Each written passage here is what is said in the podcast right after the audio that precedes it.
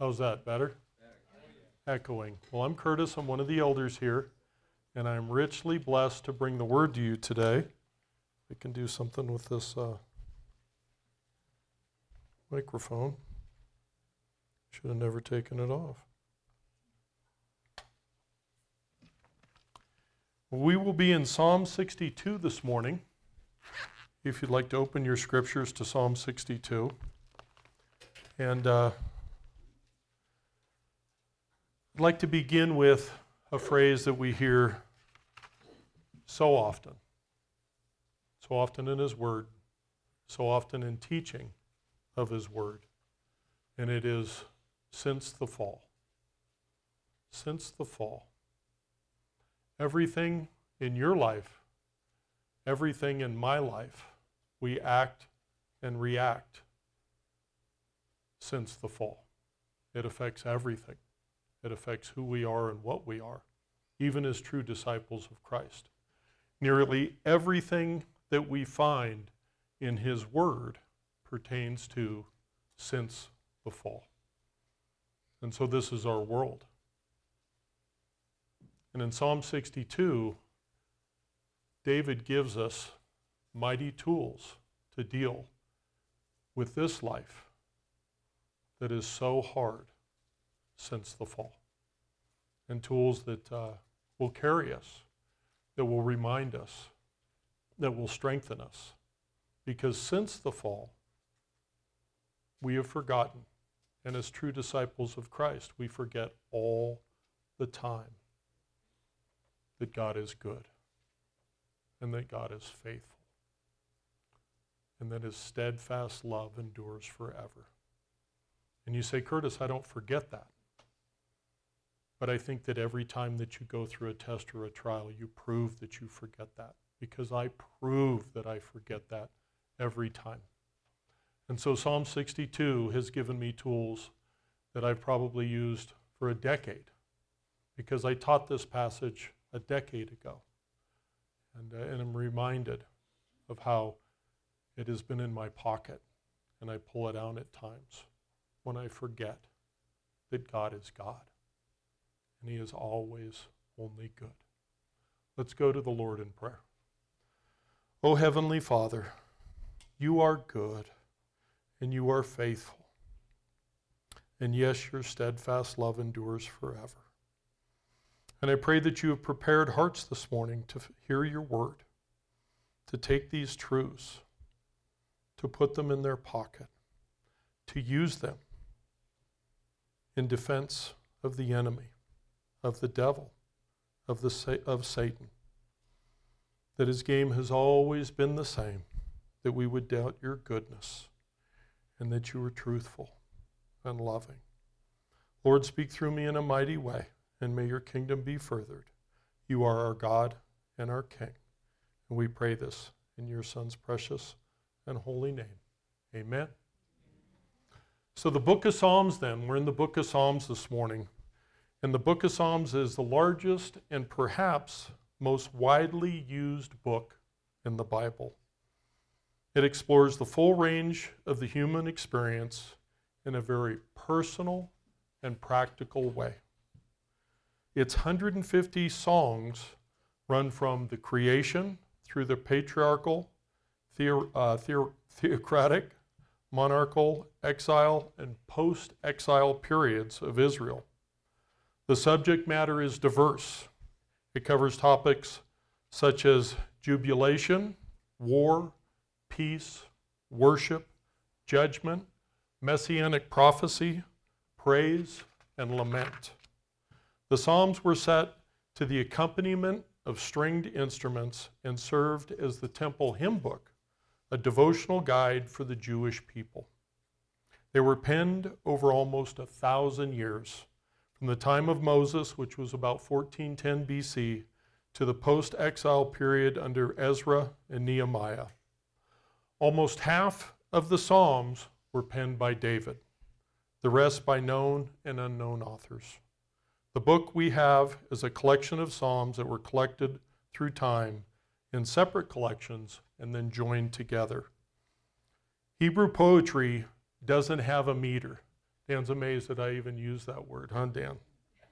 Or rhyme, as in English. Rather, Hebrew used different literary devices. Psalm 62 is a psalm of David. Commentators believe David penned Psalm 62 while being attacked by his third son, Absalom. Absalom lost respect for his father, the king, after David failed to punish Amnon for raping Absalom's sister, Tamar. Absalom eventually killed Amnon and, ex- and was exiled for three years, only to return and conspire to overthrow his father, King David. It's at this point in David's life, commentators believe that David penned Psalm 62. David being attacked, persecuted, and slandered by his son. That's what he's dealing with. And I cannot imagine the stress that David was under. His throne, his leadership under attack, his own son driving the uprising. All the while, his own home is divided. David fully understood Ephesians chapter 6 verse 12 where we read, "For we do not wrestle against flesh and blood, but against rulers, against the authorities, against the cosmic powers over this present darkness, against the spiritual forces of evil in the heavenly places, because it is all since the fall.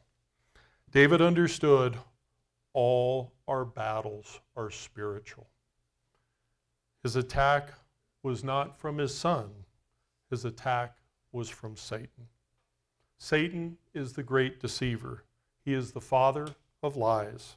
When he lies, he speaks his native tongue. That's what the word tells us. All that being said, he is crafty, blurring the line between right and almost right. As true disciples of Christ, as those who live by faith, because we do, don't we? Isn't that what we claim? When we're going through an attack, a trial, or a test, Satan wants us to believe one of three lies. Three lies concerning God that God's love is not steadfast. He wants you to believe that. And that He is not all powerful. And that God won't punish evil. And if He can get you to do that, then He gets you to doubt God. If we begin to believe any one of these lies while we're in the throne of a trial, we will lose our trust in the one true God. This is where we find David in Psalm 62. This is where David finds himself, battling to reject these three lies of Satan. Psalm 62 is known as the only psalm. The only psalm. The same Hebrew word found six times in Psalm 62 is translated in the ESV as only, alone, and in verse 9 as but. Four of the six times in this passage, the word is used in reference to God. And each time it's used in reference to God, it begins the sentence for emphasis. David uses the repetition of this Hebrew word to drive home the main point to his audience. So, what's David's aim in this psalm? When in the throes of the greatest trials of life, we will enjoy the peace of God when God only, God alone, is our salvation and our refuge. That's what David wants us to know. When in the throes of the greatest trials of life, we will enjoy the peace of God when God only, God alone, is our salvation and refuge. So let's look at how the psalmist uses only and alone in Psalm 62 which I told you guys to turn to, but I got to turn through still. Psalm 62 For God alone my soul waits in silence, for him comes my salvation. He alone is my rock and my salvation, my fortress. I shall not be glad, gladly, excuse me, greatly shaken. How long will all of, all of you attack a man to batter him? Like a leaning wall, a tottering fence. The only plan to thrust him down, they only plan to thrust him down from his high position. They take pleasure in falsehood. They bless with their mouths, but inwardly they curse. For God alone, O my soul, wait in silence, for my hope is from him. He only is my rock and my salvation, my fortress. I shall not be shaken. O God, rest my salvation and my glory. My might, my mighty rock, and my refuge is God. Trust in him at all times, O people. Pour out your hearts before him. God is a refuge. Those of low estate are but a breath, those of high estate are a delusion. In the balances they go up, they are together lighter than a, a breath. Put no trust in extortion, set no vain hope on robbery. If riches increase, set not your heart on them. Once God has spoken, twice I have heard this the power belongs to God, and that you, O Lord, belong steadfast love, for you will render to a man according to his work. There's that bottle of water, huh?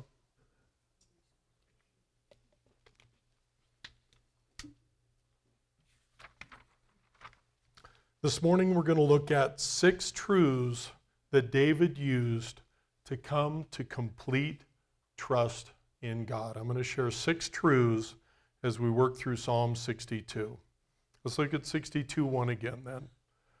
For God alone my soul waits in silence, from him comes my salvation. The first truth David used to come to complete trust in God is deliverance originates with God alone. Submit to his sovereign grace. Deliverance originates with God alone. Submit to his sovereign grace. David begins Psalm 62 with the cornerstone phrase of the passage.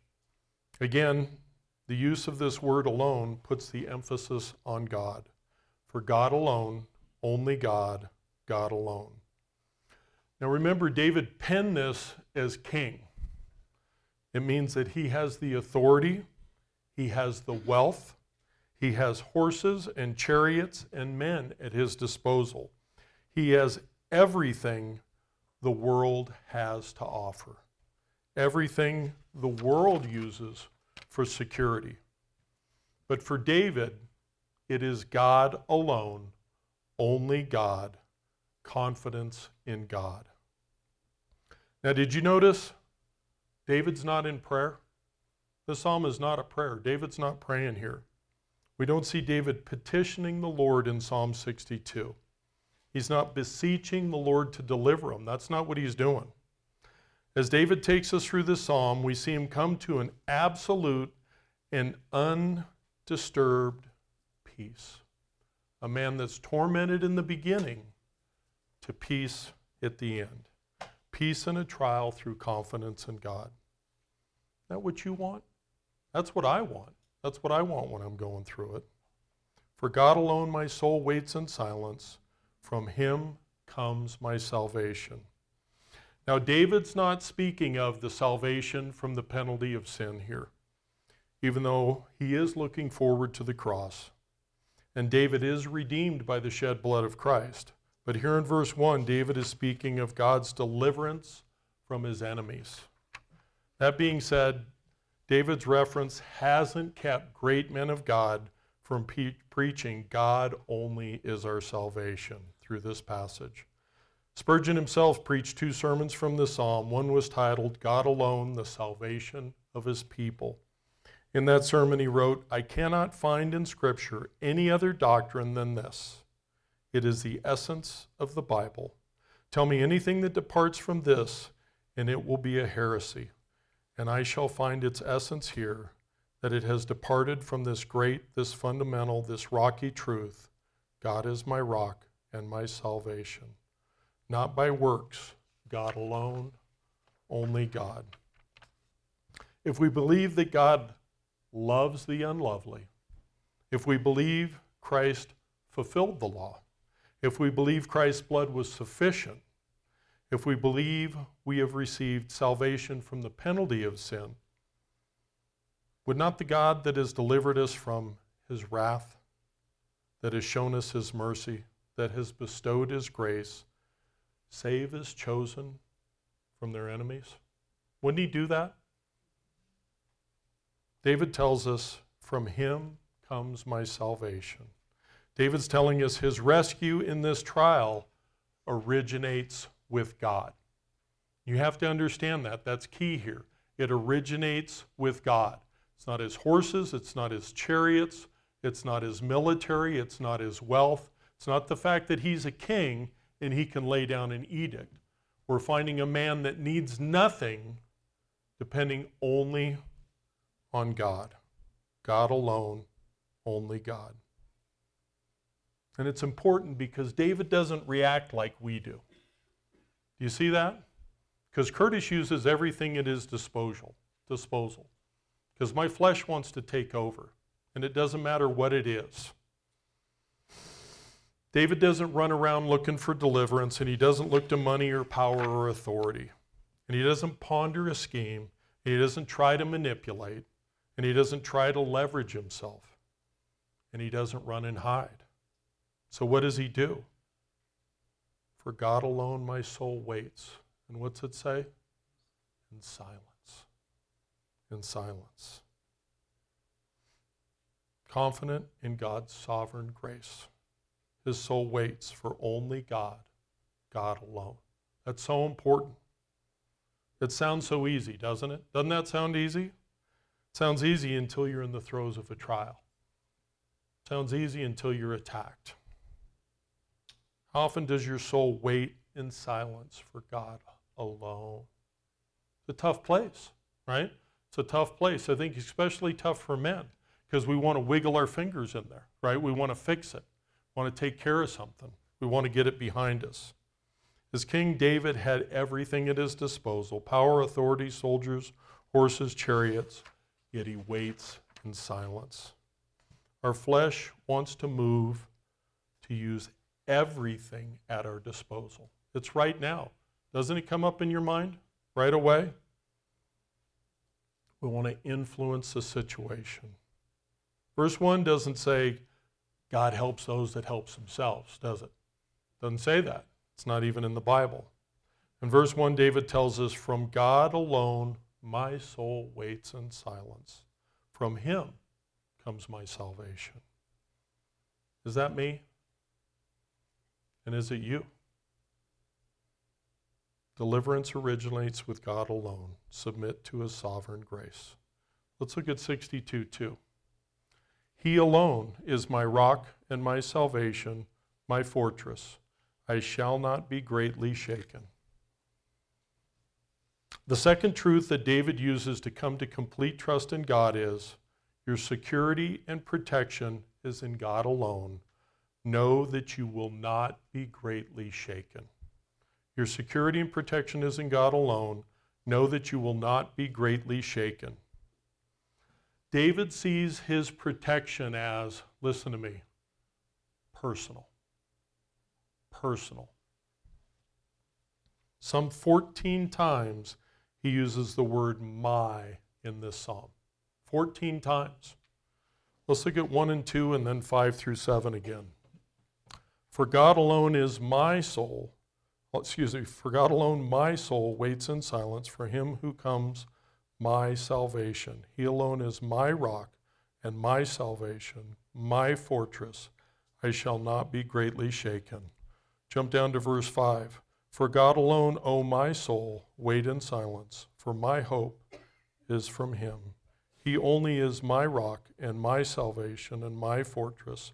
I shall not be shaken. O God, rest my salvation and my glory, my mighty rock and my refuge is God. My rock, my salvation, my fortress. I shall not be greatly shaken. The rock, the cornerstone. Everything that makes David David is built upon Christ, immovable and unshakable. David knows that he will be delivered. but he also knows he's being protected.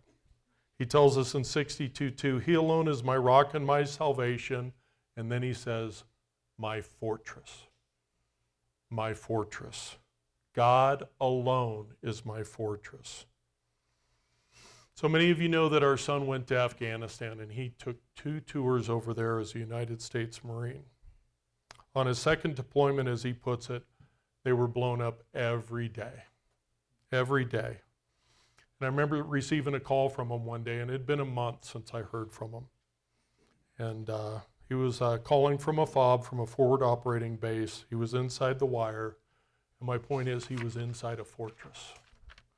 And for that moment, for me, knowing he was talking to me from inside a fob, I knew that he was safe, safe inside a fortress. Could there be mortar attacks? Sure. Right? Could the base be attacked? Yeah. But Marines don't get attacked, right? But he was inside a small fortress. There was a wall and there was a barrier. And for me, there was peace and I knew that he would not be greatly shaken. Hung up the phone with him that day, and I sat down on the escalator I was working on and just cried because he was safe for a moment inside the fortress. David knew that he was safe inside the fortress. Do you know that? Do you realize that as his disciple? That you are safe inside the fortress? When the attack is just out there, where do you find yourself? He alone, God alone. He is my rock, my salvation. He is my fortress, and I shall not be greatly shaken. David knew he was safe because of his fortress. When you're in the throes of a trial, when the attack comes, your security and protection is in God alone. Know that you will not be greatly shaken. Let's look at verses 3 and 4. How long will all of you attack a man to batter him? Like a leaning wall and a tottering fence. They only plan to thrust him down from his high position they take pleasure in falsehood. They bless with their mouths, but inwardly they curse him. The third truth David uses to come to complete trust in God is, and this is a tough one. You ready? The world only seeks your demise. Know that the attacks will never end. Ouch, right? Ouch. The world only seeks your demise. Know that the attack, the attacks will never end. David says in verse 3, How long will all of you attack a man to batter him down? Again, some see the psalm um, in the context of Absalom's rebellion, but we don't know for sure. But we do know is this the attack had been going on for a long time. Okay? And David asks, How long will you all attack a man? And we also see that there's more than one attacker. David says, How long will all of you attack a man? Now, I truly believe that if you're not in a trial right now, that you're just between trials. I believe that. This life, this journey, the path of sanctification is paved with trials. But as true disciples of Christ, as those called according to his purpose, we must never forget this life, this journey, this path of sanctification is paved with victory after victory after victory. If you're in the throes of a trial today, victory is ahead because you belong to Him and He is your King and He shed His blood for your soul. I've told this in the past. One of the greatest blessings of studying His Word is how I toss and turn through the night as I study His Word, and I'm revisiting it in my dreams. And I've shared before, one of the most memorable times was Romans 8 28.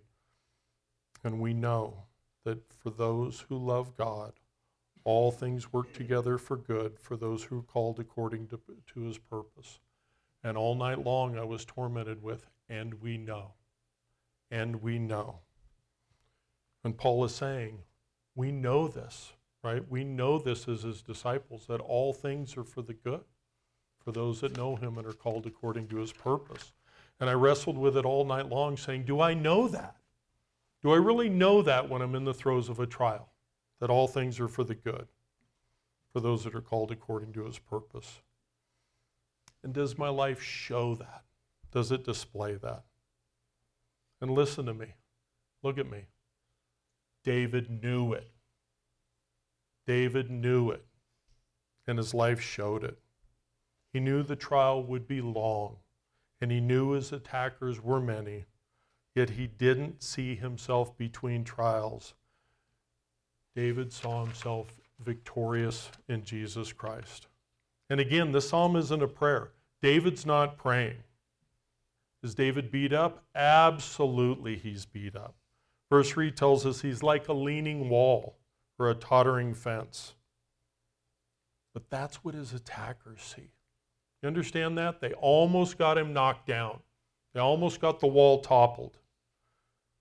But this psalm is a psalm of victory. And David doesn't see himself between trials, nor does he see himself between victories. David sees himself being led from victory to victory. David understood what Paul told us, told us in 2 Corinthians chapter 2. But thanks be to God who is in Christ, who in Christ always leads us, always leads us in triumphal procession, and through us spreads the fragrance aroma of the knowledge of Him everywhere. It's always a triumphal entry, excuse me, procession. David knows he's being attacked. He knows his attackers are many. He hears their false witness. He hears their lip service. He knows that inwardly they curse him. And he also knows that God always leads him to triumph. Always. He alone, only God, God alone. Do you see it? Do you get it? When you're being slandered, when they're nice to your face, but seek only your demise when you're a tottering fence? Do you say, God always leads me to triumph? God alone, only God? The world seeks only your demise, and the attacks will never end. That's not a comfort, is it? It's not a comfort. But know that for the redeemed, the victories never end. Ultimately, we will behold his face. It ends in victory. Let's look at 62, 5 through 8. For God alone, O my soul, wait in silence, for my hope is from him. He only is my rock and my salvation, my fortress. I shall not be shaken. On God rests my salvation and my glory. My mighty rock, my refuge is God. Trust in him at all times, O people. Pour out your hearts before him. God is a refuge for us. The fourth truth David used to come to a complete trust in God is your soul will ache from the attack. Dwell on the attributes of God alone. Your soul will ache from the attack. Dwell on the attributes of God alone. So, does it look like David's repeating himself here as we dig in in verse 5? Look again. In verse 1, he's telling us that his soul waits in silence. Right? Let's look at 62:5 again. What's he say? For God alone, O my soul, wait in silence, for my hope is from him. Why is David doing this? Because even though he's not greatly shaken, he's still shaken, right? He's still shaken. John Calvin wrote, A perfect faith is nowhere to be found, so it follows that all of us are partly unbelievers. What we see going on in verse 5 is David, excuse me, ministering to himself. That's what he's doing. Telling his soul, do you see that? He's telling his soul to wait in silence, to wait on God alone, only God. We see the same, th- same thing in Psalm 42 and 43. The psalmist writes in 42 5, Why are you cast down, O my soul? And why are you in turmoil in me? Now, people may start thinking you're a little bit crazy when you start talking to yourself, right? And ministering to yourself and teaching yourself about God. We can use a hot August night's term, tooth, uh, excuse me, a tooth off a top dead center. But no person walking this earth knows the turmoil going on inside of you like you do. Now, Lisa can see it in me when I'm going through it, and my friends and family can see it in me. But I feel it, right? And I'm going through it. And the anxious heart and the chest pains and being a little on edge. And I catch myself talking to myself in the shower. Right? Curtis has great conversations in the shower, right? The best of conversations in the shower. And asking myself, why am I truly upset? That's what I do. Why are you upset? What are you upset about? Right? Martin Lloyd jo- excuse me, Martyn Lloyd-Jones has this to say in his book Spiritual Depression: Its Cause and Cure. He says, "Have you realized that most of your unhappiness in life is due to the fact that you are listening to yourself instead of talking to yourself? Listening to yourself rather than talking to yourself." You see, David isn't listening to his soul as it aches inside of him. He is ministering to his aching soul. That's what he's doing. He's telling himself who God is. Look at the passage again. David is ministering to himself, to his very soul. Let's look at 5 through 7. For God alone, O my soul, wait in silence, for my hope is from him. He only is my rock and my salvation and my fortress. I shall not be shaken. On God rests my salvation and my glory. My mighty rock, my refuge is God. Speaking to himself. And I've learned years ago as I go to the Lord, we've talked about this before, worshiping through the attributes of God. Reminding yourself as you begin to pray who God is His omniscience, His omnipotence, His omnipresence, His steadfast love, His faithfulness. He is the thrice holy, holy God. Through, the, through doing this, He not only increases and I decrease, but the proper perspective in everything brings peace. When David speaks to his soul, he's not plotting his enemy's demise. Do you see that? He's not talking about getting even with anybody or those things going on. He's not planning his escape. He's not telling his soul, excuse me, he's telling his soul, God alone is my hope. He's my rock. He's my salvation. And he's my fortress. Listen, David heaps these truths upon his own soul that is in turmoil his soul that is still shaken, his soul that needs complete trust in God, his soul that needs to remember the greatness of God. There was a time in this little church that I was the only elder. I don't know how many people are left that really know that that went on. And I had to address hard things at that time, problems that kept me awake. And you learn the blessing of the plurality of elders. Many men on their knees before God. The problems that kept my soul in turmoil. And then my mom shaking her finger at me, shaking her finger in my face, telling me truths I knew in my mind. And she's telling me truths that I had taught other people. But I could only see the trial and I could only see the test. And I played it over and over in my head, right? What if this? What if that? I fed the fire of the turmoil in my soul, right? I just dwelled on it rather than ministering to my soul and reminding myself who God is. And I wasn't being attacked. It wasn't an attack on Curtis. And I wasn't being persecuted. But I also wasn't telling my soul only God, God alone, and wait in silence because your hope is in Him. When David says in verse 7, On God rests my salvation and my glory, he's telling his soul, Salvation from this trial originates from God, and my deliverance is to his glory. It has nothing to do with who I am. It is by grace and God's unmerited favor. I love how David calls God my mighty rock in verse 7. He's reminding his soul of God's immovable strength, how his God is so much bigger than his attack. And after telling his soul his deliverance originates with God, it is by grace alone to God's glory, and that God is bigger and stronger than his trial, he tells his soul, My refuge is God. He is everything.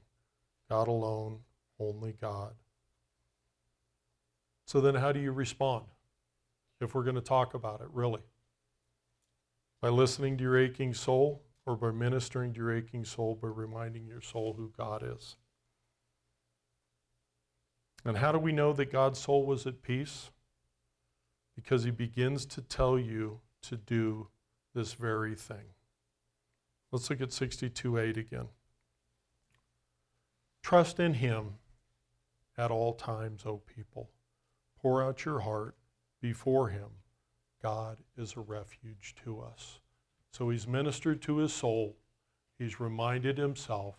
He's told himself who God is. And now David is telling us to do the same thing, to do these things. Your soul will ache from the attack. Dwell on the attributes of God alone. Let's look at verses 9 and 10. Those of low esteem are but a breath, those of high estate, estate are a delusion. In the balance as they go up, they are together lighter than a breath. Put no trust in extortion, set no vain hope on robbery. If riches increase, set not your heart on them. The fifth truth David used to come to a complete trust in God is the solutions are the wor- of the world are temporal. Set your heart on God alone. The solutions of the world are temporal. Set your heart on God alone. Those of low estate are but a breath, he tells us. Those of high estate are a delusion. In the balance they go up, they are together lighter than a breath.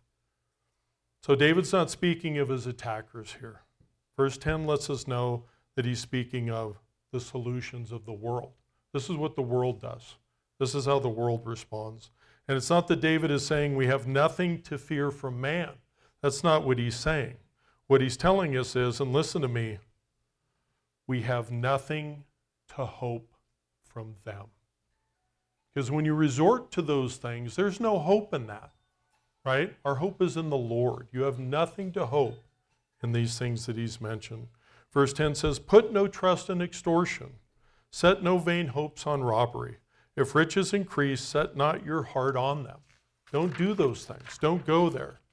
Most people understand extortion, robbery, right? It's not a sin. Or excuse me, it is a sin. But the psalmist is telling us in verse 10 if you trust your riches, that's a sin too. You're trusting in the wrong thing. And why is that? Because faith in anything but God is a sin.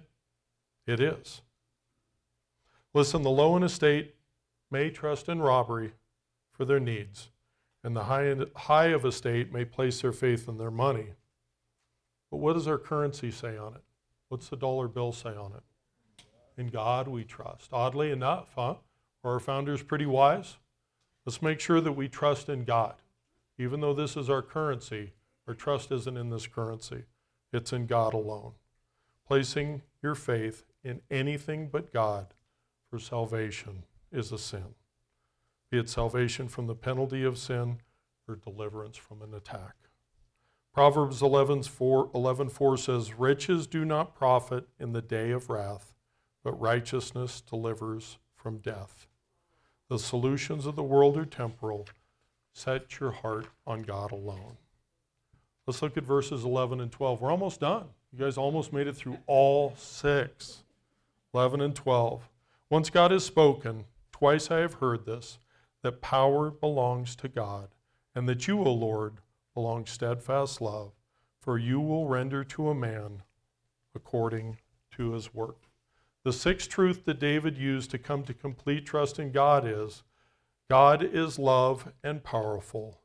The wicked will be paid by God alone.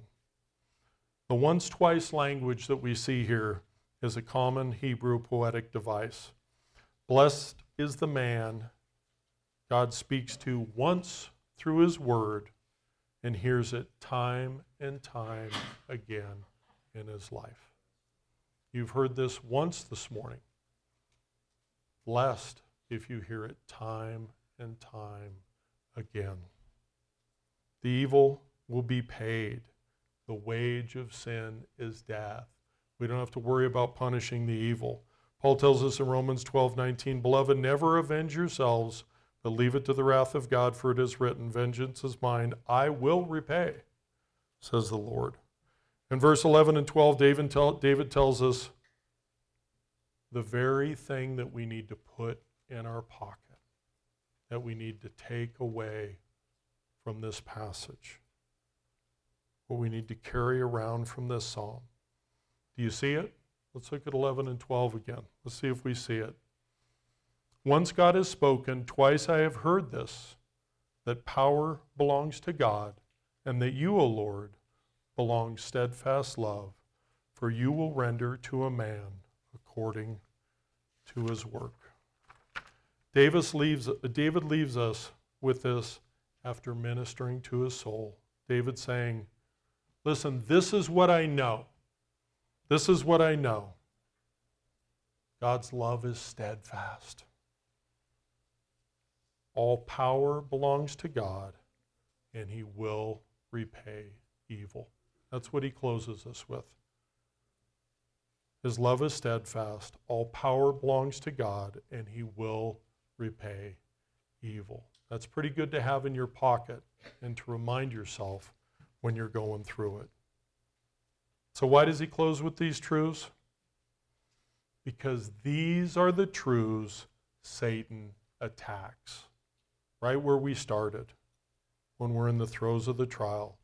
This is where he wants to instill doubt in you that God's love is not steadfast.